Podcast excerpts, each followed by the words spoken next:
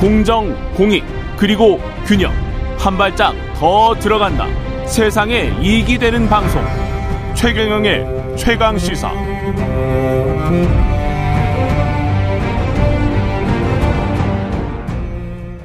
네, 한 고등학생이 그린 그림 하나가 뉴스를 계속 뜨겁게 달구고 있습니다. 어제 오늘 부천 국제 만화 축제에 걸린 한 공모전 수상작 이야기인데요. 문화체육관광부가 이 그림에 대해서 행사 취지에 어긋난다며 그림 어, 행사를 주관한 예, 기관에 경고를 했습니다.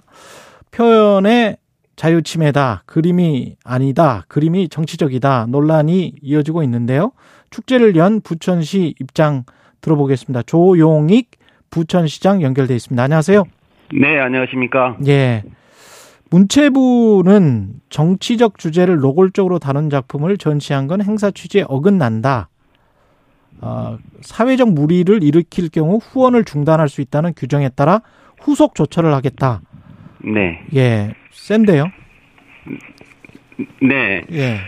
어, 저희도 굉장히 좀 당혹스럽는데 사실은 뭐 저희가 부천 국제 만화 축제를 하는 그 기간 중에 전국 학생 만화 공모전에서 수상한 수상작을 전시를 했는데 그중 한 작품이 이번에 논란이 되었는데요. 예. 그 저희가 그 학생 공모전은 그 중학부 학생하고 고등학교 학생을 카툰과 웹툰과 캐릭터에 대해서 작품을 선정을 해서 전시를 하고 있, 있습니다. 그리고 이제 이 공모 대상의 주제가 이제 자유 주제여서 음. 학생들이 이제 중고등학교 학생들이 어 자유롭게 주제를 선정해서 저희들에게 해서 9월 초에 저희가 선정된 작품을 이번에 전시하는 것이고요.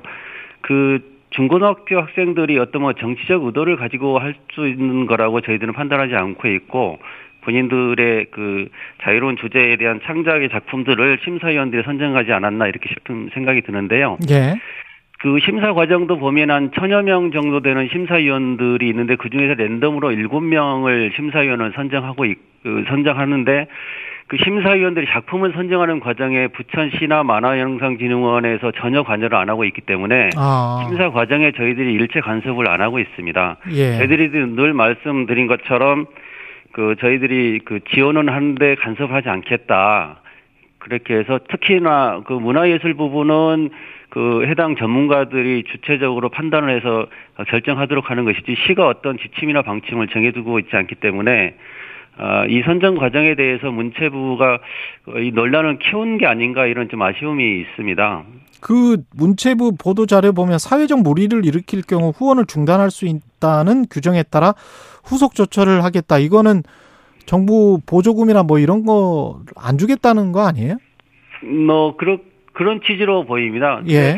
이 지금 그 문체부가 지금 보조금을 지급하고 있고 부천시도 하고 있고 경기도도 일부 보조금을 지급해서 운영하고 있는데 문체부 몫이 얼마나 됩니까? 문체부가 한 102억 원 정도 102억 원. 예. 네, 하고 있는데 이제 이게 저 한국만화영상진흥원에서 우리 대한민국 전체 만화 산업에 대해서 만화 산업에 관련된 인력을 양성하는 기금으로 쓴다든지 만화 콘텐츠를 창작하는 데 지원을 한다든지 만화 유통이라든지 산업 기반을 조성하는 데 쓴다든지 대한민국 만화가 해외 진출하는데 그런 어걸 지원한다든지 해서 그 만화 저변과 만화 만화 산업 전체에 대해서 그 지원하고 지급하는 것이지 문체부에서 지원하는 이 이 기금이 부천시를 위해서 쓰는 건 아닙니다. 아. 그렇기 때문에 이게 문체부가 이 예산을 지원하지 않겠다고 하면 결국에 대한민국에 대한 만화 산업에 대해서 지원을 중단하겠다는 것으로 보이기 때문에 어. 적절하지 않다 이렇게 보여지고요.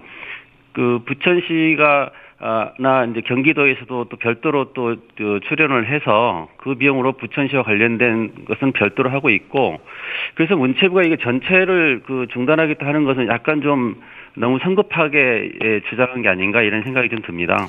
이게 박보균 문체부 장관은 국회에서도 표현의 자유 문제가 아니고 작품 심사 기준에서 정치적 색채를 빼겠다고 해놓고서 이렇게 이야기를 했는데 이거는 정치적 색채를 빼겠다고 약속을 한 적이 있어요? 혹시?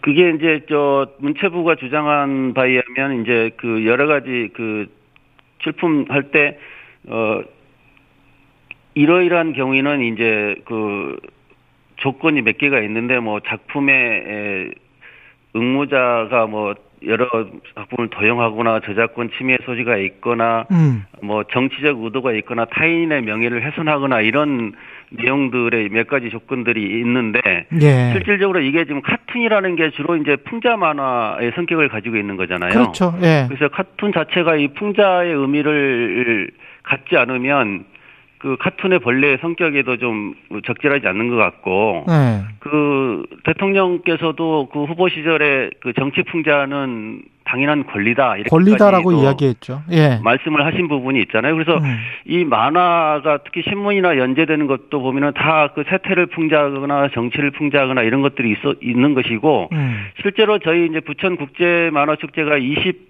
5년째 해오고 있는데 그 전에도 사회나 정치나 기타 인물에 대한 풍자를 해왔던 작품들이 실제로 뭐 선정이 됐고 전시가 됐던 적이 있었는데 이번에만 유독 이게 좀 그이 두각을 그 나타내서 이렇게 문제가 됐는데요. 실제로 이번 행사도 이게 국제 만화 축제이기 때문에 음. 해외 14군데 국가에서 참여를 했고 국내에서도 여러 뭐 어 작품들이 전시가 됐습니다. 그래서 실제로 메인 그 전시는 그 해외 작품 그리고 이 국제 만화 축제의 대상, 신인상 이런 부분들이고 학생 만화 공모전은 그 메인 전시품은 아니었거든요. 예. 아까 말씀드린 대로 이제 학생 공모전에서 어, 선정된 작품을 전시했던 것인데 이 부분을 유난히 두가 어, 그 도드라지게 표현을 했던 점은 오히려 문체부가 이 논란만 키우는 것이고 이게 오히려 이제 이게 성인들이 어떤 작품을 하거나 정치에 관여했던 사람이 했다 그러면 그게 좀더 어, 의심을 가질 수도 있겠다 하지만 중고등학생 학생들의 작품이어서 과연 중고등학교 학생들이 무슨 정치적 활동을 하는 것도 아니고 정치적 의도를 가지고 했, 다기보다도 그렇게 단정하는 것은 오히려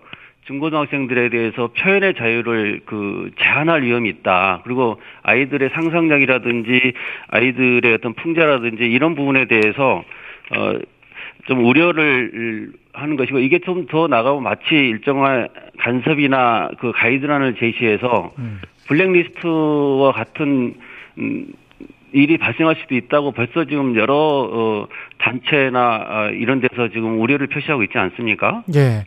마지막으로 한 가지만 그러면 시장님 판단하시기에는 장관의 문체부의 과잉 충성입니까? 제가 뭐 그걸 단정할 수는 없는 것인데요. 예. 이게 저희가 봤을 때는 그 부분에 대해서 그 학생들의 이런 표현에 대해서 기성세대나 그 기존의 정치권에서 그 지나치게 의미를 부여해서 음. 오히려 그게 그 해당 학생이나든지 그런 기관에 부담을 줄 위험이 있다. 음, 그래서 알겠습니다. 어 아, 거듭 말씀드린 것처럼 지원은 하되 간섭을 하지 않았으면 하는 것이고 최대한 그 표현의 자유는 존중을 해주는 게 맞다 이렇게 생각을 하고 있습니다. 조용익 부천시장이었습니다. 고맙습니다. 네. 이 관련해서 문체부에 인터뷰를 요청해둔 상태고요. 조율이 되는 대로 문체부 측 입장도 들어보겠습니다. 최경련의 최강시사 2부는 여기까지고요. 잠시 후 3부에서 뵙겠습니다.